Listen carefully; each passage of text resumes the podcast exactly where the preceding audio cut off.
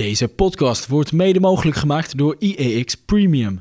Ons team van 9 beleggingsexperts volgt de markt 24 uur per dag om te speuren naar bijzondere beleggingskansen. Voor nog geen twee tientjes per maand bent u abonnee en ontvangt u niet alleen digitaal alle analyses en tips, maar ook een tweewekelijks beleggingsblad. Be greedy when others are fearful. Be fearful when others are greedy. Het is misschien wel de meest legendarische quote van Warren Buffett. En we gaan het er zo over hebben of hij die deze week ook toepaste. En dan nog iets om deze EX Beleggers podcast mee te beginnen. Het is donderdag 17 november 2022 en de AX zit vandaag precies een jaar in een bear market. Welke van die twee intro's zou jij eruit willen pikken, Paul?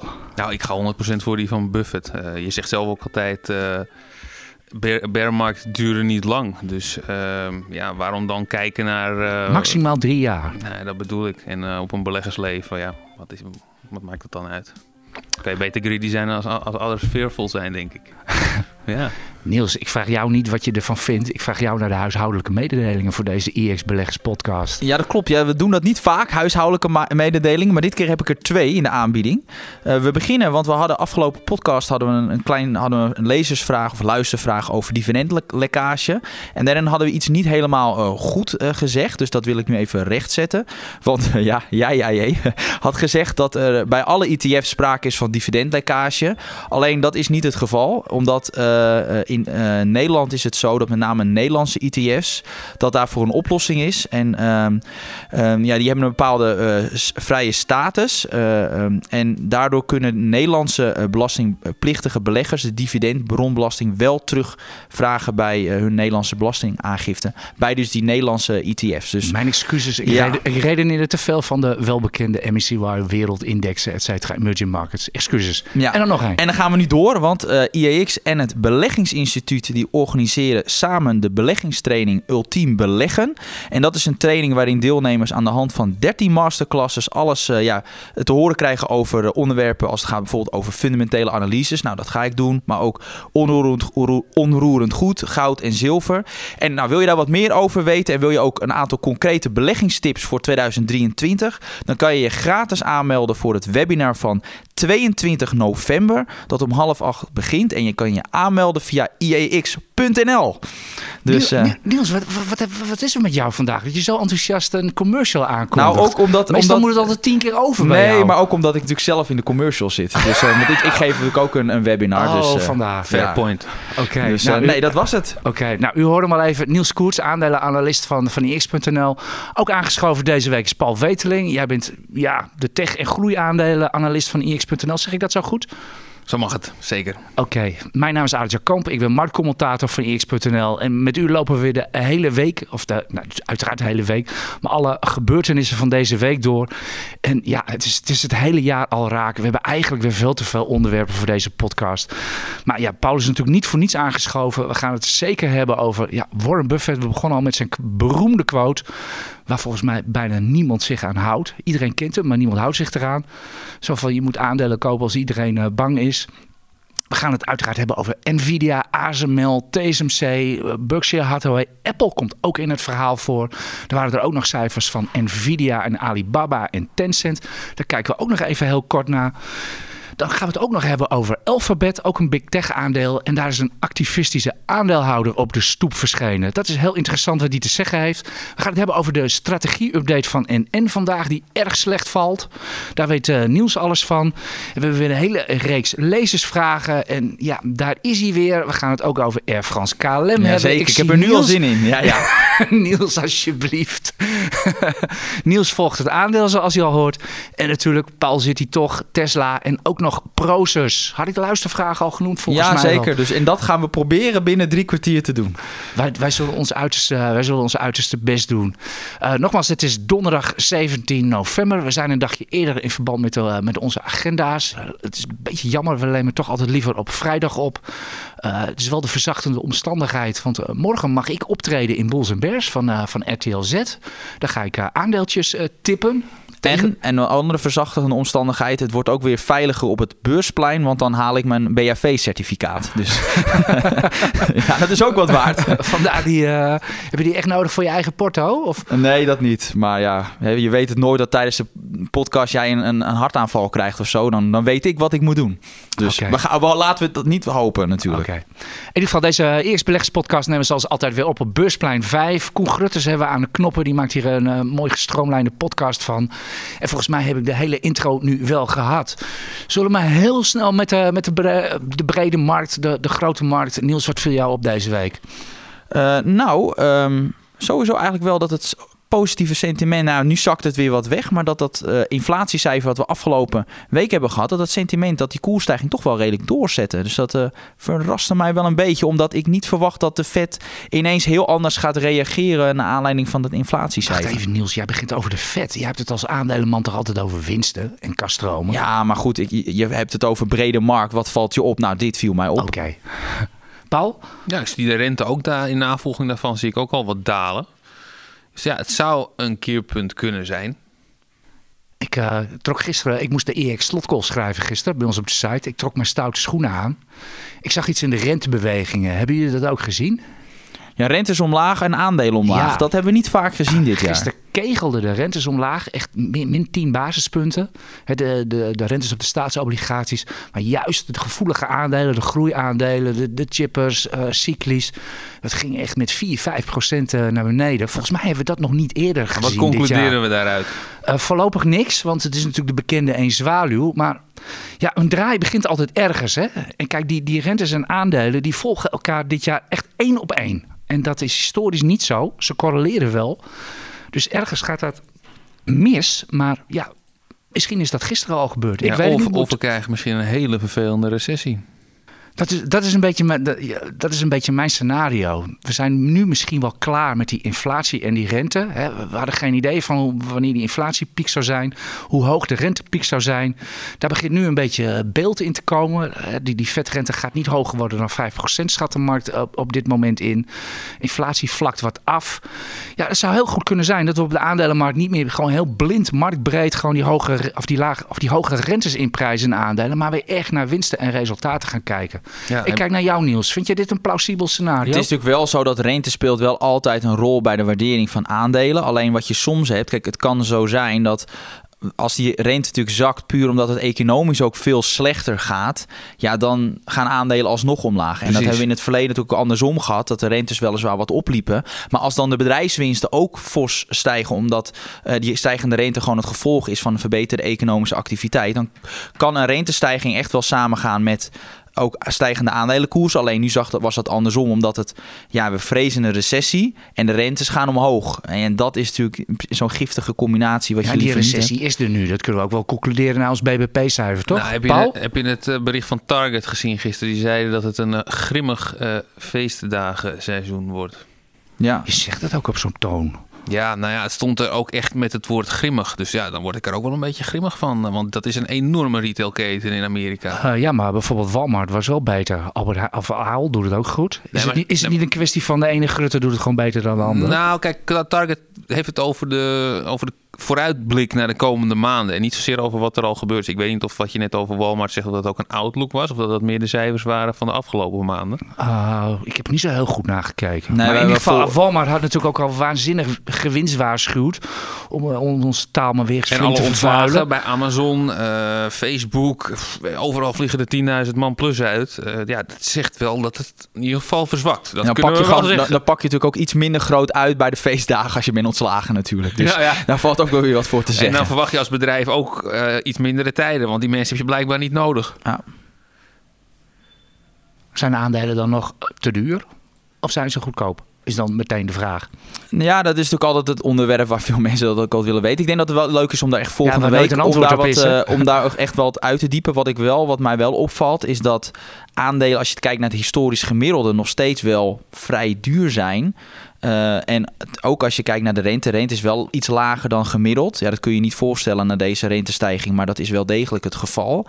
Eh, maar als je dat alsnog naast elkaar legt, zijn aandelen wel duurder dan gemiddeld. Al zijn er ook wel weer goede redenen voor. Maar ik denk dat het een leuke teaser is voor de luisteraar. Dat we daar juist volgende week heel uitgebreid op ingaan. En misschien deze week meer de tech-aandelen pakken. Eh, ja, want we hebben natuurlijk Paul, Paul niet voor niets eh, uitgenodigd. Natuurlijk ook even onderwerpjes waar we zeker even naar moeten kijken. Eh, crypto. Ja. Zoals ik, Oeh. eh, ik ben natuurlijk, ik ben, ik ben geen crypto-fan. Ik heb daar ook geen cent in zitten. Ik heb het er nooit in gehad. Ik kan er niet zoveel mee. Maar in ieder geval, eh, crypto komt mede voort uit zeg maar, het Lehman Effect. Vij- 15 jaar geleden. Die kredietcrisis, het vertrouwen wordt in, eh, in het bankensysteem is opgezegd. We weten het allemaal nog wel, denk ik. Misschien jij niet, Niels. Misschien was jij te jong. Maar in ieder geval echt, echt compleet wantrouwen tegen alles wat, wat financieel was. Crypto komt daar mede uit voort, in mijn humble opinion. En eindigen we nu ook met een eh, Lehman Brothers. Paul? Nee, dat denk ik niet. Maar Of, dit- en daarmee dit bedoel ik wel- natuurlijk FTC, hè, die broker. Ja, ja, dat is tuurlijk. natuurlijk Tuurlijk. wat Maar daar inmiddels denk- aan feiten boven komt. Ik denk dat het, eh, dat het wel een hele zware test is, zou ik maar zeggen, voor crypto dit. Maar ik, zoals ik het nu zie, eh, gaat het wel overleven. En jij bent in tegenstelling tot dat wij, ben je toch wel iets enthousiaster over beleggen, onder andere in crypto. Wat maakt dat jij wel eh, wat enthousiaster daarover bent? Nou ja, ja, goed. Ja, in zekere zin wel. Het, eh, niet, ja, beleggen in crypto. Ik ben wel positief over blockchain, blockchain technologie. ik denk wel dat er een bepaalde... niet, dat ben ik ook. Ja. Ja, maar dat er, dat er een, een bepaalde mate van eerlijkheid eh, ook in, dat, in die technologie zit. Eh, hangt er natuurlijk wel weer vanaf hoe dat dan weer verder georganiseerd wordt, decentraal of centraal. Maar eh, als het decentraal is, dan, dan zit er een bepaalde mate van eerlijkheid in. En ik denk dat we daar, ja, het klinkt een beetje filosofisch, maar dat we daar met de mensheid wel allemaal baat bij hebben als we dat zo organiseren. Dus ehm, ja, een organisme is toch uiteindelijk ja, gemaakt om te overleven. Dus nou, vanuit die gedachte zou, het best, eh, zou die blockchain-technologie best wel veel groter nog kunnen worden dan die nu is. Ja, en daar hoort dan dus ook crypto bij. Maar dan laat. Ja. over de waarde van die crypto's, dat is natuurlijk het lastige ja, goed, punt. daar- precies, daar kan ik dan verder, eh, wil ik dan wat minder eh Zit jij in crypto's? Ja, ik heb wel wat crypto's, vooral Welke? van de grote namen. gewoon Bitcoin en Ethereum, maar ook wel een paar altcoins die nog uit, een, uit een aantal jaren geleden nog in mijn portefeuille zwerven. Maar die zou ik niet zo gauw meer Maar bijkopen. a- als je het, het, het crypto-deel vergelijkt met de waarde van je aandelenportefeuille, wat is ongeveer het deel? Is dat, Nee. moet ik denken aan 1, 2 procent? Ja. Oké. Ah, Ja. dat is echt erbij ja, gewoon. Ja. ja. Net, net als een goudpositie. Misschien nog eerder aan één op dit moment. Ja. Dat, dat heb je al snel als, als die markt natuurlijk implodeert. Hè? Dat scheelt. Ja, maar nog, nog even één dingetje over die, die, over die cryptomarkt. Het FTX is natuurlijk nu eh, opgevangen. Uh, ik ben heel benieuwd hoe, wat, eh, wat de aanklachten allemaal gaan worden tegen die Sam, eh, SBF, zoals ze maar... eh, Ja, ze vallen bij Bos op dit moment volgens dus mij. hoor. eh, ja, dus dagelijks lees je wel van ergens een broker eh, die even dicht is. En eh, we moeten maar gaan afwachten wat het allemaal oplevert. Gaat, gaan we niet nu naar de situatie toe dat Binance, met die, met die beroemde topman eh, ZZ, zoals, zoals die dan heet, hij heeft een vrij onuitsprekelijke Chinese naam uit mijn hoofd. Eh, dat hij alle macht naar zich toe grijpt. Dat is al de grote broker. En die willen nu ook een soort van fonds gaan beginnen. Een, reddingsfonds. Ja, lees eigenlijk een soort van centrale bank. Een, een achtervang onder, onder die markt. Dan krijgt die man toch een complete monopoliepositie in die markt. Stel je voor dat bijvoorbeeld de vet wordt opgeheven. En ik noem maar wat Goldman Sachs ook nog even de rente eh, gaat regelen voor de VS. De, de rol van de vet overneemt. Ja, ik weet niet precies hoe dat georganiseerd gaat worden. Maar inderdaad, Binance is al de grootste. En met, ja, als de rest, als er nog meer wegvalt, dan, dan gaat uiteindelijk de- alles naar de grootste toe. Dus dat- Ja, hè? dan moet je maar hopen dat Ja. daar de boeken wel kloppen. Nou ja, dat mogen we wel hopen, ja. Nee, want dan- als, dat, als dat niet klopt, dan, eh, dan vrees ik wel dat het een, een hele moeilijke situatie gaat worden. Voor Maar ja, aan de andere kant, Ja. voor veel mensen is crypto natuurlijk ook een religie. Dus ja, dan nog. Ja, maar dat zie je toch ook aan de Ja, koers. Ik bedoel, kijk, kijk wat er gebeurd is met het FTX en wat er nog op het bord staat. De, de koers is er misschien 10, 15 Nee, procent Niels, er zit ook heel veel, er zit ook best wel wat institutioneel geld in die markt. En dat, die zijn, Ja, niet, zo van, die zit- zijn niet zo van de religie. Nou, maar zit het institutionele geld er ook niet in omdat ze gewoon hebben, eh, weten dat een aantal klanten dat heel graag willen en dat ze daardoor misschien meer klanten dat krijgen? zal een deel van het verhaal zijn, maar ik denk niet alles. Oké. En het is ook gewoon meehelpen op de koers natuurlijk. Dat zijn gewoon die tradingsdes die gaan long. Ik weet dat jullie er niet zo positief over zijn. Dus ik snap deze redenen. Maar ja, er is ook gewoon een kans dat blockchain wel gewoon veel groter gaat worden. Ja, en als je er dan eerder bij bent, dan zijn de rendementen ook natuurlijk veel hoger op lange termijn. Ja, maar dat, dat eh, of blockchain al dan geen succes wil worden, zegt er helemaal niks over die crypto-munten. Dat, nou ja, goed. Nou ik denk ja, dat we goed, deze ja, discussie maar eens een andere keer... Je raakt niet uitgediscussieerd Dat is ook hierover. zo. Oké. Zullen we gauw door naar de tech-aandelen? Want daarvoor hebben we je echt uitgenodigd. Dat we dat doen. Het sensationele, ja, is, is het sensationeel nieuws? Warren Buffett natuurlijk deze week uh, voor 4 miljard in TSMC. Dat is ongeveer 1% van, uh, van het kapitaal van het, uh, van het bedrijf. Koers mm -hmm. ging er in Amerika 13% omhoog, in Taiwan 10%. Paul, vertel het ons. Ja, dit, uh, ik denk dat Warren Buffett het liefst heeft dat jij het niet uh, heel sensationeel brengt. Maar ik denk dat het wel degelijk heel sensationeel is. Ja. Leg deze, uit. Nou, deze man is niet uh, is, al, is al op wat ja, op leeftijd, hè? En, 92. Uh, is ook niet, niet altijd heel erg gecharmeerd geweest van tech. Nou, totdat hij in Apple stapte en uh, eigenlijk hoofdverantwoordelijke is voor de enorme koersstijging van Berkshire Hathaway. Als dat er niet in zat, dan was het een bedroevend resultaat geweest. Dus hij mag blij zijn dat hij overstag is gegaan met Apple. En Apple heeft een hele goede connectie met TSMC. Apple is op dit moment uh, aan het, uh, alles aan aan het doen om TSMC naar Amerika toe te lokken, naar de VS, om daar uh, fabrieken te bouwen op een, voor, een voor een nog geavanceerde productietechnologie. En um, ja, dus die, die kennen elkaar allemaal heel erg goed. Dus het zou mij niet verbazen als dat gaat lukken. Er hangen, al aardig wat rumors. Apple is um, goed voor een kwart van de omzet van TSMC. Zeker, dus ja. die kunnen daar wel met de vuist op tafel zeker, slaan, toch? en die vinden het ook wel fijn als, als er wat gespreid wordt. Als de, de geografische spreiding wat beter is. Dat is ook goed voor het uh, risicoprofiel van TSMC en van Apple. Dus ja, um, het ziet er naar uit dat uh, dat gaat gebeuren. Nou, dat gaat sowieso de koers van TSMC stuwen. En die was al erg laag. Het is de, met afstand de, de grootste chipproducent ter wereld. Maakt 90% van de meest geavanceerde chips. Het is bijna een ASML tegen een KW van 10. Ja, ik snap dat Buffett daar wel interesse in heeft. En ik denk niet dat het bij uh, dat ene procentje blijft. Maar Buffett is niet de enige, want wij zitten er ook in. Wij zitten ja, er, misschien is het wel even goed om te zeggen waar we allemaal in zitten. Ja. Uh, ja. waar, waar, zit je allemaal in, uh, Paul? Nou, ik zit in ASML en in TSMC, niet in Apple. Okay, Voor mij geldt hetzelfde. Ik, ik, zit in, uh, ik zit in ASML. Ja, oké. Okay. Oké, okay, ga door. Prima. En ik uh, ben ook nog van plan om wat TSMC nog bij te kopen. Oké. Okay. Na de stijging, hè? Dat is ook altijd wel om de, goed om erbij te Ook nog na de stijging. Oké. Ja. Want ik laat niet, net zoals bij Apple, uh, Warren weer met alle centjes er vandoor gaan. Uh, ja, nee, dat hebben we nu wel even vaak genoeg gezien. Je wil, je wil niet weten wat hij ja. aan dividenden overgemaakt krijgt van, uh, van Apple. mag straks zijn aandelen inkopen bij mij. nee, maar even, even, even, even terug naar het, naar het, verhaal. Is dit, is dit een 1-3'tje tussen, tussen die diverse partijen?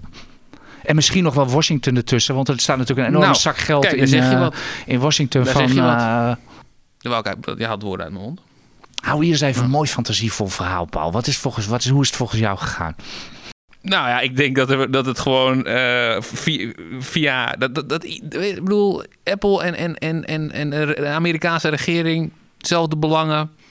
TSMC uh, uh, wordt gedekt door, uh, of Taiwan wordt gedekt door de Amerikaanse regering. Nou, ja, wordt Taiwan gedekt of TSMC? Of, ja, allebei dus. um, ja, dus, dus ik bedoel, ik zie allemaal, ik zie daar gewoon mogelijkheden. En eigenlijk zit TSMC best wel in een hele sterke positie daar. Het lijkt niet zo, maar dat is wel zo. Um, dus daar zal vast wel gewoon uh, heel duidelijk gesproken worden over hoe kunnen we dit nou iets verbeteren voor iedereen. En um, ik denk dat een stukje van de, van de nieuwste productietechnologie naar Amerika halen, maar niet alles. En misschien niet de allernieuwste noden, want ik denk dat, uh, ik denk dat TSMC dat niet wil. Uh, dat dat gewoon een, uh, de op, ja, gewoon een hele gunstige oplossing is voor iedereen. Ik denk een win-win-win. Dus ja, gewoon doen. Ik denk dat het gaat gewoon gebeuren. Ja, ja. Dan denk ik heel opportunistisch als aandeelhouder en als, als Hollander. Past ASML ook in dit verhaal? Zouden de Amerikanen ASML ook naar uh, Amerika willen halen?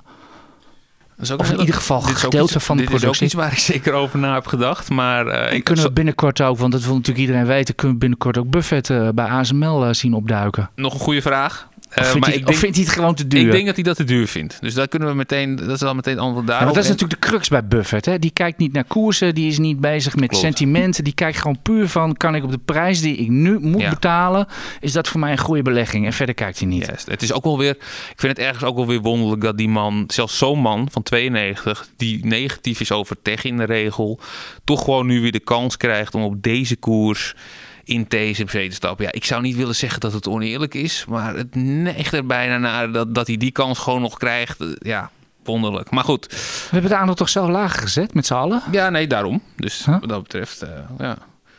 Eh, maar dat er nog een trein komt voor hem om zelfs op deze koer nog in te stappen. Je ziet maar, er komt altijd, vaak altijd weer nog een trein. Er komt in Eh, ieder geval altijd weer een kans op de beurs. Precies, precies. Eh, maar en wat betreft ASML naar Amerika, nou, ik heb, ik heb eh, de CEO van eh, ASML, Peter Wenning, heb ik wel heel duidelijk horen zeggen dat hij het wel fijn vindt als alle R&D in Veldhoven bij elkaar zit voor kruisbestuiving. Ja, goed. eh, en, en dat de productie daar, dat de mensen die de productie doen daar ook weer dicht tegenaan zitten. Dus hij ziet daar wel synergievoordelen om dat bij elkaar te houden. Goed, misschien is het op een gegeven moment onvermijdelijk. Maar ik- op korte termijn, eh, er wordt, hij schijnt naar gekeken te worden, maar het- de kogel is daar zeker nog niet door de kerk. Voor zover ik, eh, het- wat mijn gevoel betreft. Niels? Ja, ik vind dat, het, dat hij het goed heeft uitgelegd. Ik bedoel, eh, ik luister gewoon. Dat, kan ook eens een keer, hè? Oké. Moet ik dan jou naar de cijfers van, eh, van Alibaba vragen? Of, of van vandaag? Of Nou, ik ben we wel aandeelhouder, maar ook dat is het aandeel van Paul. En ik, lees er al- altijd gewoon zijn analyses. Dus ja, je kan, dat klinkt misschien heel raar voor de luisteraar, maar ik kan helaas niet 200 aandelen volgen. Dat, nee, eh, dat kan niemand. Nee. Eh, overigens, om, om een idee te geven, de gemiddelde analist bij een bank houdt iets van 15 aandelen bij, hè? Zoiets. Nou, 10. 10, 15. Ja, ja. dat, jullie 40 of zo, hè? ongeveer. Ja, nou, dat geeft, geeft, het, geeft het wel een beetje aan. Even, want we hadden ook nog een rondje cijfers, eh, te- techcijfers, Alibaba, Tencent en Nvidia. Je had vanochtend al een heel enthousiast stuk over Nvidia, over de cijfers van gisteravond op de site eh, staan. Is Nvidia door de dip? Ja, Dat is een duidelijk antwoord. ja, Nvidia is door de dip. En zijn we echt een eh, gigantische double dip eh, recessie volgend jaar krijgen. En dan krijg je daar een dat is toch best plausibel? Ja, maar dan moet wel heel. Kijk, die, eh, door de dip. Kijk, die dip was best wel diep bij. een- Target dip, laten we het zo maar gaan noemen. Ja, goed, maar target dip die, gaat, die gaat niet zo hard in. Niet, Nvidia nog dieper brengen dan ze al waren. Daar komt de klap heel vroeg en die is wel al gevallen. Dus er moet wel een heel extreem scenario nog wel komen. Wil, een, wil het een double dip worden? En ze hadden heel slim gedaan. Ze hadden die chips. eh, ze hadden een nieuwe chip ontwikkeld. Ze hadden die chip die ze eigenlijk naar China wilden sturen. Hadden ze even snel herschreven. En dan mocht die wel naar China. Dus die 400 miljoen aan omzet die eigenlijk weg zou vallen dit kwartaal. Die was er dus wel gewoon bij. Ja, je ziet de markt, die, die prijst een echte hele stevige recessie nog absoluut niet in. Want wat zien we juist? Dat de bedrijven die vroeg cyclisch zijn, dat die juist eh, de laatste weken heel hard omhoog zijn gegaan. Dat zien we bijvoorbeeld bij ook een Ja, dat is geloof ik in een maand tijd gewoon met 40, 50 procent in koers gestegen. En dat Ja, is wel ASML exceptioneel. ook. Ja, dat Het is echt heel hard. Ja, maar vergeet ook niet hè, dat als de rente, als, als die recessie komt, dan is het ook heel plausibel dat de rente veel lager gaat. En dan krijg je dus ook weer opwaartse druk vanuit die hoek op die tech-aandelen. Dus ja, per saldo eh, hoeft er dan niet heel veel meer af te moeten, als ik het zo even heel, heel ja, plat zeg. Oké, ik vond een heel opmerkelijk zinnetje in, eh, je, je noemde het al even, dat ze die, die Chinese omzet toch nog voor een gedeelte binnen hebben gehaald. Is dit niet echt typisch voor een, ja, een recessie moeilijke markten, dat bedrijven gewoon super creatief worden, Ja, et cetera, ja. oplossingen verzinnen. Dat Nvidia ook, dat ze zo flexibel zijn dat ze eigenlijk in weken tijd hun chips kunnen aanpassen en het toch naar China kunnen Ja, maar het exporteren. zegt ook wel heel veel over Nvidia. Bijvoorbeeld, dat zijn van die bedrijven zoals Tesla, Nvidia, ASML. Die, ja, die, gaan, die bedenken gewoon meteen iets nieuws. Die gaan niet zitten eventjes nog koffie Nee zitten die, nee, die gaan niet zitten wachten zo van, oh wat vervelend en Mhm, we gaan het al uitzitten. Nee, dus zo werkt dat niet. hè? Dat zijn echt fijne aandelen om in portefeuille te hebben. Oké, daar houden we het daar even bij. Moeten we nog even snel naar de cijfers van Tencent of Alibaba? Of heb je daar goed naar gekeken? Of, ik heb eh, Alibaba net even heel snel op jouw scherm gezien. Was qua eh, winst heel slecht. Eh, maar ze gaan wel weer voor 15 miljard extra eigen aandelen inkopen. Dus ja. Vaak, dat- doen hoe dat- vaak bedrijven Hoe dat- dat precies tegen elkaar wegvalt en met Outlook. En dit, dat, dat kan ik nu even niet zeggen, omdat ik er niet goed genoeg naar heb gekeken. Maar 15 miljard is volgens mij op de huidige beurskoers is dat behoorlijk. Hoor. Maar dat is dat vijf- niet- is- is- 5% of meer. Ja, maar is dat niet vaak zo wanneer de winstcijfers een beetje tegenvallen, dat bedrijven dan een hopen te compenseren met een aandelen inkoopprogramma om dan die koersreactie... Dat het- Alibaba is op zich wel, wel, ze zijn niet van de hele, dat lijkt, een- het klinkt natuurlijk bij China allemaal gek en, en maar dat is niet, dat management is daar niet zo Dus het feit dat ze dat gaan doen en ze hebben ook gewoon het geld, ze kunnen het ook gewoon makkelijk doen. Maar zien ze daar geen investeringsmogelijkheden meer? dat is ook natuurlijk een signaal. Want dat was in het verleden toen ook, geloof ik, begin dit jaar of in maart rond met, eh, met Amazon. Dat Ja. die juist ook aandelen in ging kopen. Toen zei ik al van, nou, ik vind dit eigenlijk helemaal niet zo'n positief teken. Want dan geven ze me in principe, in principe mee aan dat ze dan niet zo heel veel Ja, maar investeringsmogelijkheden Alibaba is zien. qua, qua qua, qua financieringspositie er nog Ja. veel... Dit is echt eigenlijk overtollige cash wat mij betreft. Die ze gewoon nu heel goed aan Ja. het werk kunnen zetten. Mits ze natuurlijk ja, wel gaan ondernemen en naar de toekomst weer gaan groeien. Maar dat, dat, dat geldt natuurlijk voor elk bedrijf. Dus, Ja, eh, jullie hadden ze allebei toch? Alibaba of niet? Ja, Ja. heel- het is, het is gedecimeerd, die positie. maar ja, precies hetzelfde voor mij. Eh, hebben we het maar niet over verder. eh. Nee, soms zijn er ja. van die posities waar je liever niet naar kijkt. Inderdaad. Ah, die, die horen in een goede portefeuille te zitten, toch? Er horen altijd een paar ja, Er hoort gewoon altijd een knalrood cijfer in te zitten. Eh, ja, over aandeleninkoop gesproken. Er is, eh, er is bij Alphabet staat er een activistische aandeelhouder op de stoep. TCI, die kennen we heel goed in Nederland. Die zwengelde ooit, eh, wat uiteindelijk de verkoop van ABN AMRO werd, zwengelde zij ooit aan. De huidige Britse premier Rishi Sunak is daar ooit, ook begonnen. TCI dus. Die eisen andere gang van zaken bij Alphabet. Ze willen drie dingen. Ze willen dat Alphabet kosten gaan besparen. Ze wijzen vooral naar salarissen. Die liggen bij, bij Alphabet twee keer zo hoog dan bij de concurrentie. Als Microsoft en Apple. Eh, ze willen meer aandelen inkopen. En ze willen van de, de beruchte other bets af. Dat is een post altijd in de, in de, in de persberichten. De balans eh, van, van Alphabet. En dat, eh, dat is even mijn taalgebruik. Dat zijn gewoon de hobby's van Larry en Sergey. De oprichters van... van, eh, van Google ooit. En ja, wat die leuk vinden om in te investeren privé, dat hebben ze mooi daar bij dat- eh, Google op en de dat kost altijd gezet. ongeveer En dat kost klauw met ja, geld. 4 tot 6 miljard voor, eh, voor Ja, Alphabet. en zo, ja, zolang bij Google de resultaten natuurlijk of bij Alphabet met 30% jaarlijks omhoog gingen, viel niemand erover. dat, maar nu, dat, dat is natuurlijk het ding. Alphabet is geloof ik ieder jaar bijna meer dan 20% opgelopen. Dit is dan het eerste jaar waarin het dan tegen zit, waardoor de koers omlaag gaat. En ja, dan zie je dat dit soort partijen zich gaan roeren. ja, heerlijk is dat toch? Ja, dus, maar al met al, als ik ook kijk naar de waardering, 16 keer de verwachte winst voor 2023. Ja, dat wordt wel, is, vind ik wel vrij aantrekkelijk. Het is wel zo, dan moet natuurlijk niet die advertentiemarkt nog veel verder afstorten. En dat we in een diepe recessie komen. Maar ja, in dat opzicht, als je kijkt naar waarderingstechnisch, zeker als je kijkt naar de groeimogelijkheden, dus de marktpositie en ook de sterkte van de balans, hebben geloof ik per saldo ook een eh, netto kaspositie. Ja, zijn dat, ook- zijn dat ook aantrekkelijke waarderingen. Ze doen toch ook veel beter dan hun concurrenten die het ook van advertenties moeten hebben. Klopt, en dat zie je natuurlijk ook dat an, die andere partijen die in die markt zitten veel harder worden geraakt door die dalende ja, eh, advertentieopbrengsten dan, eh, dan Alphabet. Dus, Ja, dus- dat in, in dat opzicht gewoon is dat juist een heel sterke teken. Ja, dus ze, ze betalen wel heel hoge salarissen, maar ze bedenken ook hele goede dingen. Want Dat- je dat nu is ook, natuurlijk het ding, Je ziet ja. nu ook in YouTube, hebben ze ook weer heel slim echt zo'n balk toegevoegd met van die reels. Met die hele korte filmpjes die je gewoon even aan kan klikken. Waardoor je meteen even lekker die, dat YouTube ingezogen wordt. Dat je meteen even goed blijft hangen daar. Dus dat, dat, dat hebben ze gewoon weer, wel weer heel slim gedaan. Ja, kan niks anders zeggen. Oké, onze analist Martin Krum viel over die aandelen. Die was het eens met deze kritiek van TCI. Hij viel alleen over die aandelen inkopen. Hij zei van, eh dat maar niet doen. Ben je daarmee eens of niet? Nee, ik zou het gewoon doen. Alleen misschien, ja, met die hobby zou je wel kunnen zeggen van nou, dat, dat dan misschien niet. Maar ja, ze zijn ook de Ja, dat zijn oprichters. mijn woorden, hè, Ja, hobby's. Ze zijn Dat, ook de eh, oprichters. Ja. ik vind het altijd zo moeilijk om tegen mensen die zo'n groot bedrijf hebben opgericht... een beetje te gaan zeggen van ja, je mag dat niet doen of zo. Ja, eh, ja maar misschien loopt het de spuigaten uit. Heel goed, we gaan nu... Juist, gaan we, het is aan jou het woord, AJ. Oké, Niels staat al te trappelen. We zijn hier nu met de luistervragen. Ja, we trappen af met een vraag van Wouter Martens. En het is gericht aan Paul. Heeft de overname van Twitter invloed op Tesla?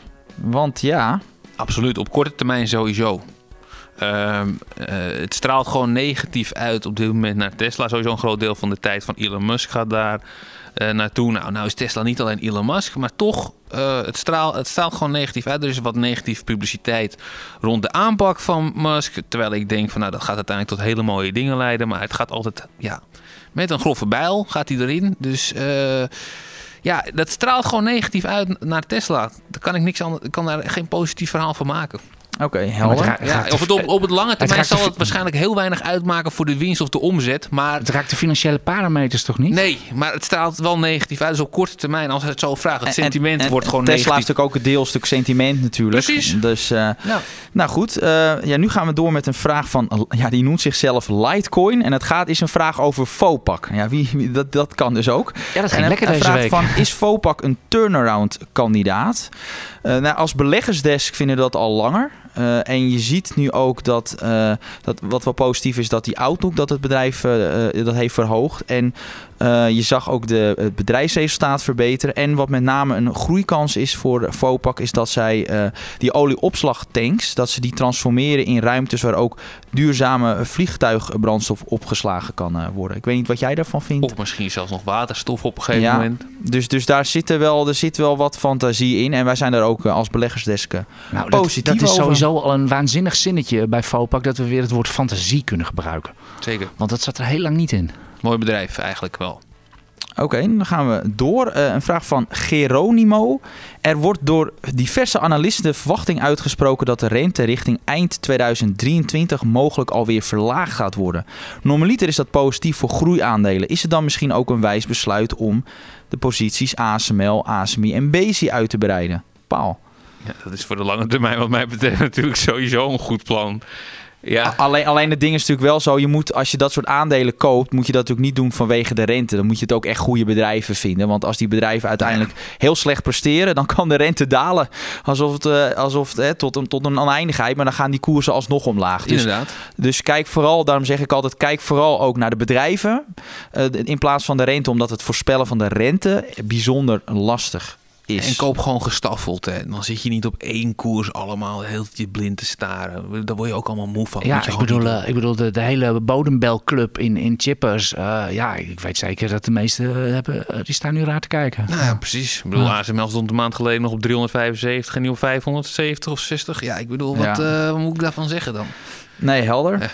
Nou, AJ, uiteraard is er ook een vraag voor jou. Ah. Eh, hoi Arend Jan, een vraag voor jou. Als beginnend belegger twijfel, ik- twijfel ik erg over dividend en dan vooral in hoeverre het belangrijk is om naar dividend te kijken bij de aandelenselectie. Wat is een gezonde balans in je portefeuille en hoe doe jij dit zelf? Oeh. Jij bent natuurlijk ook wel iemand die graag naar dividend kijkt. Eh, ja, wederkerige inkomsten. Dat is Mhm. wat, eh, wat op lange termijn eh, echt voor, eh, voor vermogen zorgt. Maar dan heb ik het echt over, over vanaf 20 jaar. Hè? Dus eh, dat geduld hebben, hebben de meesten niet. Ehm, ja, in divi- al dan niet een dividend beleggen is een keuze. Eh, de meeste mensen zitten denk ik voor koerswinst eh, in de markt. Ik voor aandeelhoudersreturn op, op lange termijn. Dat is maar net een beetje wat je, wat je strategie is. En, eh, maar in ieder geval als je, als je besluit van nou ik, ik wil niet die, die koersgekte. Ik wil gewoon lange termijn dividenden gaan herbeleggen. Daar wil ik in beleggen. Moet je niet alleen naar dividendrendement zelf kijken. Je moet vooral naar dividendgroei kijken. De groei van het, van het dividend. En dus ook is het houdbaar, want de, de dividend wordt gefinancierd vanuit de vrije kaststroom van een onderneming. En als die niet goed is, ja, dan gaat dat dividend er uiteindelijk ook aan. Dus kijk vooral daarom ook naar vrije kaststromen, eh, winsten uiteraard. Van als dat in orde is en dat stijgend is, dan zullen ze hun, eh, ja, zijn ze een bedrijf ook eerder geneigd om hun dividend weer verder te verhogen. ja, ja kijk, voor- kijk vooral goed naar track record, ja. En tot slot een vraag, en die vind ik wel eh, leuk. Een vraag van Willem. En die zegt: Ja, beste heren, met de ontwikkelingen van, op het vlak van artificial intelligence. zou het mij niet verbazen als deze podcast over een paar jaar door twee realistische artificial intelligence stemmen zouden leuke kunnen worden vraag. uitgevoerd. Wat denken jullie hierover? En Paul, heb jij misschien nog enkele tips als het gaat om artificial intelligence? Nou, ik, ja, ik, ik wil hem toch het begin, want ik denk, ja, Heet deze. jij Paul? Nee, maar ik, ik, ik, ik wil toch even starten. Ja, deze podcast door twee computerstemmen. Ja, ik kan me daar eerlijk gezegd. Nou, het zal- kan vast een beetje oefenen. Nee, nee, maar echt, dat wordt. Ik, ja, ik, het zou misschien wel kunnen. Alleen ja, mensen, ik denk, vraag me af of je daar als mens graag naar zou willen luisteren. Want je wil ook een beetje interactie en een beetje humor, lijkt mij, als in een hebben ze podcast. dat ook wel. Ja, dat lijkt mij heel eng. Of dat gewoon dat een computer mijn stem nadoet en dat je dan je, bijna jezelf Nou, hoort. deze podcast met twee wufte Vlaamse vrouwenstemmen of zo. Dat, eh, Nou, dan, ja. nou ja, dat is, dat is toekomstmuziek. Eh, maar als het gaat om die artificial intelligence, j- jij bent als onze tech-expert, ziet daar denk ik wel kansen. Eh, hoe kijk jij daarnaar? Mega. Ja, en, eh, Hele leuke vraag dit trouwens. noem eens- we willen namen, Paul. ik we ga alvast willen naar namen. huis, want eh, ja, er komt Ja. toch iemand voor mij praten. Dus ik kan Ja, maar je moet eerst nog de namen noemen. de namen, wat, wat, wat- ja, waar zie jij de, de meeste kansen? Nou, we hebben het al gehad over TSMC. Iemand moet Ja. al die chips maken. Ehm, de beste kunstmatige intelligentie eh, betekent ook gewoon de snelste chips. Dit, dat, zo loopt gewoon die, die keten. Dat, dat, dat loopt van ASML maakt de machines, TSMC maakt de chips. En dan moeten daar toepassingen voor die chips natuurlijk zijn. En dat, want anders heb je, ja, je kan die chips wel maken, maar als je geen toepassing hebt, dan kan je ze op tafel leggen, leuk, kan je er naar kijken. Maar het gaat natuurlijk om de toepassingen. En dat, is dan, dat kunnen dus allerlei kunstmatige intelligentie toepassingen zijn. En wie gewoon de beste chips heeft, kan de meest geavanceerde kunstmatige intelligentie maken. En ja, die wint gewoon. En dat is ook waarom, waarom dit hele gebeuren tussen China en de VS nu gaande is over chips.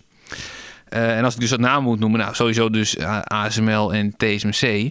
Verder weet ik dat eh, Tesla heel erg ver is op het gebied van eh, ja, algemene, Supercomputers. algemene kunstmatige intelligentie. En ook supercomputers, maar ook algemene kunstmatige intelligentie. Dus voor robots, dat die gewoon algemeen kunnen denken. En wat betekent dat dan algemeen? Dat betekent algemeen. Dus gewoon alles eigenlijk. Als iets, iets waarnemen, bewegen. Gewoon alles wat de wereld omvat, zou ik maar zeggen, kan interpreteren en daar iets mee kan doen. Dus Tesla is een grote naam. Ja, is alfabet het ook niet? Als, wou ik- als ik af en toe dingen in Google intik, dan denk ik van, misschien Ja. hebt u dat ook wel eens. Hoe weet jij dat Google? Inderdaad. Nou, het is nu Ja. zelfs zo als je bijvoorbeeld dat intikt en je, je maakt een enorme typo, dus een, een typfout, dat hij dan nog precies weet eh, wat je zoekt. En soms heb ik in, in één woord, ja, dat is heel raar, maar drie typfouten en dan, dan nog, dan weet hij precies wat je bedoelt. Dat is zo, zo slim Nou, ik is dat algoritme. dat we tien jaar verder zijn voordat, het, voordat, het, eh, voordat ze AI hebben die mijn typo's kan kraken. hoor. Ja, je bent daar berucht om, maar goed, daar gaan we niet te veel over uitweiden. Maar, eh, nee, maar ik denk dat het dus heel helder. Dus eh, jij kijkt eh, TSMC, ASML ehm, en onder andere, welke naam zei je? Tesla natuurlijk. Tesla, Ja. BC ook, die maakt ook, die maakt ook machines voor de meest geavanceerde chips. Het zijn eigenlijk, het zijn eigenlijk wel de bekende namen. Het zijn niet allemaal op, obscure Nee. techbedrijven Natuurlijk nooit zijn er ook wat start-ups, op, allerlei start-ups op dat gebied. Maar ja, dat kan ik hier nu wel gaan noemen. Maar dat wordt Ja. dan... eh, nou ja, kijk, wil je... Nee, Te nee. risicovol. Dat is gewoon Oké, te, precies. Daar wil ik Oké. gewoon niet aan beginnen. dat is duidelijk. Dan gaan we door. vragen? Nee, dit waren ze. Ja, we hebben Oké. natuurlijk altijd meer vragen, we- maar dan we hebben willen we een het, dan hebben we selectie het, maken. Dan hebben we, nou, voorlopig even, nou, we hadden ook nog Tesla staan. We zijn, we zijn er zo, nee, daar zijn zo- we al overheen geweest. Ja, wou je daar Ja. nog op wat aan toevoegen? Nou ja, of, eh, dus Ik had, ik, had, ik, had op het wat- blaadje staan, wat gaat er mis? Ja, wat gaat er mis? Dat wou ik de dus net voorlezen. Ehm, nou, nou, wat maar- gaat er mis? Nou ja, niks eigenlijk. Dat is dus. Maar de koers gaat mis. De dan koers zo gaat gewoon mis. Ehm, en, en, en natuurlijk, kijk wat wel zo is, als we het dan al hebben het over die, die aanstormende recessie gehad. Ja, de autoverkoper die zullen er natuurlijk niet beter op worden. En zelfs elektrische auto's gaan Ja, maar dat maakt toch niet, bij, bij Tesla toch niet uit. Die dingen worden op basis van subsidies verkocht. Nou, maar dat, die met die Nou, auto... Ja, wel deels, maar toch op een gegeven moment dan... Als het, als het echt... die- We zien nu toch in China dat het daar toch begint eh, terug te lopen. Dus, en, en ook bijvoorbeeld ja. een, een bedrijf als Alfa, die heeft ook al gezegd van nou dat de groei waarschijnlijk afvlakt van die eh laadpaalstation, hè, die, die, eh, die laadpalen, dat ze dan minder worden gebouwd, omdat ook gewoon minder, ja, die, die, groei van die verkopen van die elektrische auto's Ja, terugvalt. het is Dus- nog steeds allemaal loeisterk hoor. Ja. Laten we, het is allemaal relatief. Ehm, dus dat speelt. En wat natuurlijk ook nog speelt, tot slot. Eh, Elon Musk die loopt natuurlijk iedere keer weer een enorme pluk aandelen te verkopen. Als hij weer geld nodig heeft om weer bij te storten bij Twitter. ja, op een gegeven moment zit je daar als aandeelhouder naar te kijken. Ik kan me voorstellen, kijk, ik hou ze gewoon vast. Maar ik irriteer me, er, irriteer me er sinds kort wel aan, moet ik eerlijk zeggen. Dat je wel denkt van ja, hey, ehm, ik, ik, ik snap dat je dit bedrijf hebt opgericht, maar je bent gewoon dit bedrijf nu als een pinautomaat aan het gebruiken naar jouw wens. En eh, ik krijg elke keer eh, de klappen, zou ik maar zeggen. Weet je? Ik moet er elke keer maar naar gaan zitten kijken. En het zal op lange termijn vast allemaal goed komen. Dat is ook gewoon dat. een pinautomaat voor. Maar dat het- geld van Tesla, dat is voor hem niks anders van waar ga ik dat nu in investeren? Nou ja, precies. En, en, en hij denkt natuurlijk ook van, nou, waar kan ik nog, eh, waar kan ik nog het verschil maken? Hè? Dan heeft hij dat geld nodig bij Twitter, want daar kan ik meer het verschil maken dan bij Tesla. Want dat bedrijf draait al op heel veel andere mensen al als een tierenlier. Dus die heeft, daar heeft hij minder toe te voegen, zou ik maar zeggen. Bij Twitter heeft hij natuurlijk nog enorm veel toe te voegen. Dus haalt hij geld bij, bij Tesla weg en nou, gaat die koers weer onderuit. Op een gegeven moment zijn mensen daar klaar mee. Die denken gewoon, ik, ik heb hier gewoon geen zin meer in. En ook zelfs institutionele beleggers beginnen zich er aan te irriteren. Dus eh, dat is zeker ook iets wat in die zin eh, op korte termijn misgaat. Maar goed, kijk, als de resultaten op, eh, op een gegeven moment weer de overhand krijgen, dan, dan gaat die koers vanzelf weer lopen. Het is nu wel, wel erg vervelend, alle dingetjes die eromheen hangen. Hij gaat, hij gaat ontzettend tekeer bij Twitter. Hij is daar gewoon de bedrijfscultuur aan het breken. Ja, hè? ik heb gisteren een brief gelezen die hij geschreven heeft. Dat was echt een, eh, een moker. Hij is, hij is het bedrijf eigenlijk aan het heroprichten met een Ja. nieuwe cultuur. Zo zie ik dat. Ja, hij zegt En, ook eh, van, als je ja. niet mee wil in deze ni- nieuwe cultuur, dan eh, kun je uitklokken. Ja, ja, als je van 9 tot 5, Permanent. als je 9, van 9 tot 5 wil werken, dan moet je gewoon weggaan. Ja. We, we verlangen exceptionele prestaties en anders is er geen plek voor jou hier. Eh, nou, dat is duidelijk. Dat, uh, getuigt van, eh, dat getuigt van ambitie. Je gaat erin mee of niet. Maar dat, dat ik- kan ja. natuurlijk in de VS natuurlijk een stuk makkelijker Ja, dan hier in Nederland. niet, dat nee, hoef je niet te doen. denk ik ook. Nee. Oké, zullen we maar gauw naar een aandeel van jou, Niels? En in. Ja, Vanochtend een update. Ik kijk, ik, ik, eh, ik heb daar altijd heel weinig tijd voor. Jij gelukkig meer als, eh, als, die als, als, analist. Ik had snel gezien. Ik keek natuurlijk meteen naar het kopje aandelen inkopen dividend. En eh, daar zag ik, geen, zag ik geen wijzigingen in. En ook die dat was nog niet één. Ja, natuurlijk, dat was een tegenvaller. Maar het was met name de doelstellingen die, die tegenvielen. Een mooi voorbeeld. Kijk, laat duidelijk zijn: hè, N1 eh, draait gewoon goed. Alleen, eh, het gaat altijd om verwachtingen van de markt. En, ehm, ik schreef ook voor beurs. Wij, ja. wij aandeelhouders hebben nooit genoeg. Dus nee, eh, en, en wat er bijvoorbeeld was, is dat de, ze, ze hadden eigenlijk hun ambities voor de middellange termijn hadden ze naar buiten gebracht. En toen zeiden ze, nou, in 2025 verwachten we een kapitaalgeneratie van 1,8 miljard. Dat is ongeveer, zie dat ongeveer als het geld wat beschikbaar is voor de aandeelhouders ongeveer. Die 1,8 miljard, nou, waar had de markt op gerekend? Op 2 miljard. Dus dat ligt daar 10% onder. Ja, dan hoef je ook niet gek van op te aan te kijken dat die, eh, ja, dat die koers vandaag om 7% eh, daalt. Omdat dat, ja, dat viel gewoon eventjes eh, tegen. Wat waarschijnlijk meespeelt is dat een, een bedrijf als NN heeft, profiteert weer net iets minder van de gestegen rente dan bijvoorbeeld ASR. Dat heeft ook te maken in welke mate je je renterisico, inflatierisico indekt. En ASR doet dat veel minder dan, dan een NN. Nou ja, dat maakt dat NN een minder risico heeft. Maar ja, daar staat tegenover als dan de rente hard stijgt, dat ASR daar weer meer van profiteert dan NN. Dus, dus ja, dat viel wat tegen. Maar dan nog steeds onderaan de streep kopen ze voor 2% aan eigen aandelen in. Dividend van rendement van 6%. Is toch mooi 8% return. En dan heb je nog eens een keer eh verwachten ze op de lange termijn ongeveer 5%. Mid-single digits ongeveer.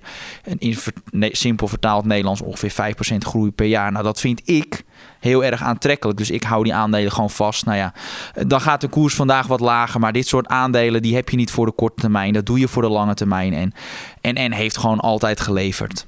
Dus, eh, dus ik maak me daar ook geen zorgen mee. Dus jij wordt niet warm of koud. Maar had, had, wat ik jou heb wel betreft meer- wat had- verlaagd, dat had- wel, maar ja, goed. had er wat jou betreft wat meer ambitie in gemogen? Of, eh, of vind jij het realistisch zo? Eh, dit is, ja, ik denk dat ze wel weer dat ze het. Dat jij, bent, jij heel stellig altijd. Je, van, Ja. ja, als jij vindt dat een outlook te mager is of wat dan Ik- ook, ik dan, vond dat dan ze ook- jij dat ook gewoon hier in de podcast. Ik, en ook in de kop van het artikel, en ik had dat voor beurs gedaan, van het is niet ambitieus genoeg. Nou ja, stel dat dan de koers plus 10% afgebeurt, dan heb je wat uit te leggen. Maar het ging inderdaad min 6 dus ik had het goed gelezen.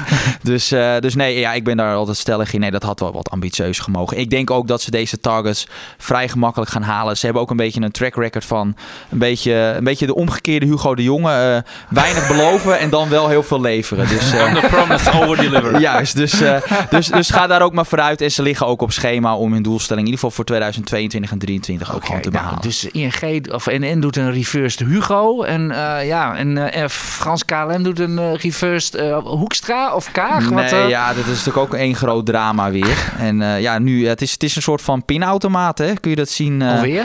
Air France KLM. Ja, ze doen een converteerbare obligatie. Wat houdt dat in? Dat is een soort van obligatie die dan uiteindelijk omgezet kan worden in aandelen. Kan worden, hoeft niet. Als, als, Als de koers heel hard ja, of tenminste dat, ja, dit hangt een beetje af van de, van de regels. Ik heb daar niet heel, echt heel diep in gekeken, maar Air France KLM kennende zal het wel weer uiteindelijk omgezet worden in, in aandelen.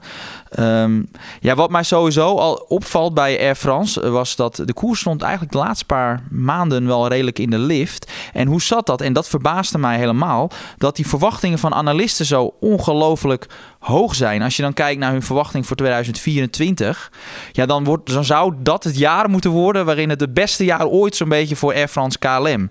Nou, dan kijk ik naar de hoge schuldpositie, de recessie mogelijk die er in aankomst is. eh, nou ja, de problemen die er bij dat bedrijf spelen, dat je echt denkt van, nou ja, ik denk niet dat ze dat gaan halen. Alleen ja, dat zie je het ook vaak, dat zo'n fonds toch een beetje op hoop, ja, hangt het een beetje aan elkaar, dat dat het een beetje die koers ja, omhoog ja, stuurt. dan kan- kunnen er ook nog flinke rallies eh, ontstaan af en toe hoor. Juist, Dat, eh, en dat is natuurlijk het ding. Het is echt een handelsfonds. Maar voor de lange termijn, ik had er ook naar gekeken. Bijvoorbeeld als je echt kijkt naar een hele economische cyclus. Dus bijvoorbeeld de periode 2007, 2019. Ja, dan hebben ze gewoon 1 miljard verloren in 12 jaar. En Dan heb ik Bedroevend. cor- ja, bedroevend. En dan heb ik die coronaperiode nog niet eens meegenomen. 2020 en 2021 hadden ze 10 miljard verloren. Dat is vrij veel. En dan kun je denken, nou ja, hè, corona dat gaat nooit meer komen. Maar toen zag ik, kwam ik weer allerlei uit ook onderzoekjes tegen. Dus de wetenschappers echt wel zeggen van nou de kans dat we een corona een, een pandemie krijgen vergeleken met corona, dat is 2% per jaar. Nou, Telt dat op. is toch best serieus. Dus Ja. dan ben ik als analist denk ik van nou, die, het, kostte, het afgelopen keer kostte 10 miljard. Dus 2% daarvan, nou dat is dan 200 miljoen. Nou ja, dat is alweer meestal de gemiddelde winst in een goed jaar dat dan alweer weg is. Dus Ik vind KLM trouwens wel echt een dijk van een airliner. eh, ja, maar ja, het is onderdeel van Air France. Dus ja, nee, dan... dat, dat eh, begrijp ik allemaal, maar ik wilde het toch even gezegd Ja, dat hebben. is hetzelfde als bij Alphabet. Ik bedoel, die Google zoekmachine die draait wel, maar het orderbed dat is niet om over naar huis te schrijven.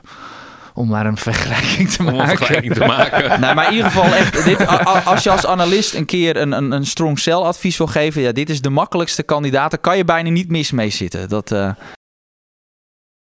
Nou, dat is Ja. wel leuk. Dus het, kan gebeuren dat de koers een keer verdubbelt. En dan krijg ik uiteraard weer de schuld. Zo werkt dat.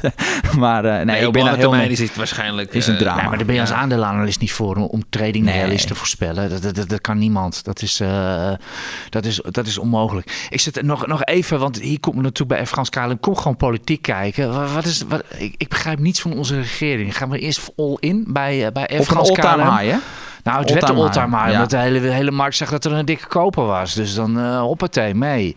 En, eh, en, en, en nu zijn we dat belang gewoon weer aan het afbouwen. Want eh, minister Kaag doet niet mee nu. En, Nee. wat, wat is hier het idee Ze hadden al eerder bij die emissies niet mee Hebben ze moeten doen. geen idee wat ze aan het doen zijn? Nee, Of- ja, of, ik denk dat ze nu wel tot de conclusie komen dat dit gewoon, ja, dat, dat ze hebben geen invloed, dat het gewoon achteraf een verkeerde beslissing is geweest om, om zoveel geld daarin te stoppen. Het idee was natuurlijk om meer zeggenschaps te bereiken, te behalen, maar dat, dat, dat, dat zijn ze niet. vakkundig uitgemanoeuvreerd Ja. door de Fransen. Nee, het is, eh, we zijn, eh, ja, hoe moet ik dat een beetje op een fatsoenlijke manier, we zijn gepakt, laat ik het zo zeggen. Oké. En ik neem aan dat, eh, dat de CEO van Air France KLM zijn bonus wel binnen heeft nu. Nou, ik hij denk die, als dat het- hij die con- convertible Als het jaarverslag over 2022 uitkomt, dat is meestal om februari, maart, dan ga ik er wel even naar kijken wat de, wat de bonusregels zijn. Ik denk dat je dan wel een interessant verhaal kan Dat eh, duikt schrijven. ook de hele Telegraafredactie op. Dat kan ik je nu al vertellen. dan hoop ik dat ik eerder ben. ja. Dus. We zitten eigenlijk al aan de tijd, maar we hebben nog één naam staan. En jij zit hier toch, Paul. Prozers. Gisteren cijfers Tencent. Was best oké, Tencent. Eh, maar goed, kijk, het blijft natuurlijk een beetje een black box daar. Wat daar nou in China de komende jaren precies de, de bedoeling is. Behalve dat het eh, vrij stringent is. Hoe dat dan precies uitpakt voor de winstgroei van Tencent. Ja, daar durf ik me eerlijk gezegd niet eh, over uit te laten. Oké, dus, eh, eh, het is- Proces is wel heel langzaam dat belang, wat 28,9 was. De laatste keer dat ik keek was het 28,0. Dus ze Mhm. zijn Tencent wel aan het afbouwen. Ja. Maar die afhankelijkheid is er nog wel even. Maar dat duurt, eh, ze, ze geven geloof ik 20% van de dagvolume of zo, zoiets. Ik weet het niet uit mijn hoofd, maar behoorlijk. 10 Daar tot, ben je jaren mee bezig om zo'n zeggen. belang af te dat bouwen. wou ik dus net zeggen. Dus dat gaat niet. of je moet het in één keer over de... Eh, ja. met, met het aandeel voor Tencent, dan is dat eigenlijk het meest interessante. Als ze dan vlak voordat ze klaar zijn met afbouwen, dan zijn het vaak de meest interessante inkoopmomenten voor, voor, eh, voor Ja, Tencent. dan moeten we dan zo- maar weer eens kijken wanneer dat is en hoe ze Nee, er dat dan weet voor ik. Maar dat is een interessante gedachte. Eh, maar wat nou, dus wel, over tien jaar. Ja. Wat, wat- ja, nee, precies. Maar wat wel fijn is, is dat eh de Tencent wel de dip voorbij is in de, in de marges. Je ziet wel dat de marges eh, uit het dal klimmen. Eh, dus Tencent kan in ieder geval tegen een redelijke prijs nu, of Proces kan tegen een redelijke prijs Tencent verkopen. En dat geld, ik heb er alle vertrouwen in dat ze dat geld op een goede manier in andere internetondernemingen uit opkomende markten gaan investeren. Dus op zich wel oké. Oké, sluit ik af deze podcast met nog één vraag aan jullie. We hebben natuurlijk een eh, AX-rally op dit moment. Is het weer een dead cat bounce of gaan we weer een bull market in? Omdat het een jaar bear market is. Paul. Ja, ik ga niet zeggen dat we vanaf hier streed als een raket naar het dak gaan, maar we gaan wel weer een bull market in. Gaat wel even... Bodem hebben we gezien Gaat dus. even hobbelen nog, maar die, dat, dat is de kant die we opgaan. Niels? Ja, eh, eh, ja, dit is, ik zit er eigenlijk een beetje tussenin. Ik, vind, ik, zie niet, ja, ik ben gewoon wat gematigd enthousiast. Gematigd, laat ik het zo zeggen. Ik, eh, ik roep iets wat nooit iemand zegt. We gaan zijwaartsen. Oké. Het klinkt eigenlijk allemaal zitten we ongeveer hetzelfde. lijn. Ja, dus we zeggen eigenlijk helemaal niks. Maar Nee, Oké, Oké, dan sluiten we hier, hier deze IX Beleggers podcast mee, mee af. Dank voor het luisteren. Tot volgende week en heel veel succes op de beurs. Goed weekend. Nog even een reminder. Wilt u de analyses en kooptips van Niels Koerts en de acht andere beleggingsexperts ontvangen? Dat kan. Voor nog geen twee tientjes per maand bent u abonnee en blijft u digitaal constant op de hoogte van de nieuwste analyses en tips. Daarnaast valt er elke twee weken een gloednieuwe editie van het IEX magazine op uw deurmat. Meer weten? Ga naar iex.nl/podcast.